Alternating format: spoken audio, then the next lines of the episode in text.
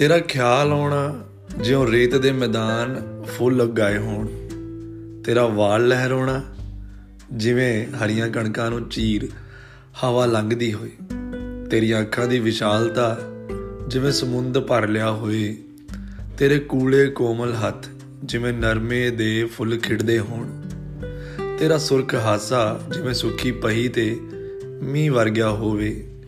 ਤੂੰ ਕੁਦਰਤ ਤੇ ਕੁਦਰਤ ਚੋਂ ਮੈਂ ਤੈਨੂੰ ਤੱਕਦਾ ਹਾਂ। ਰੋਜ਼ ਕੁਝ ਤੂੰ ਮੇਰੇ ਨੇੜੇ, ਮੈਂ ਤੇਰੇ ਨੇੜੇ ਹੋ ਕੇ ਤੀ ਤੇਰੇ ਤੀ ਕੱਪੜਦਾ ਹਾਂ।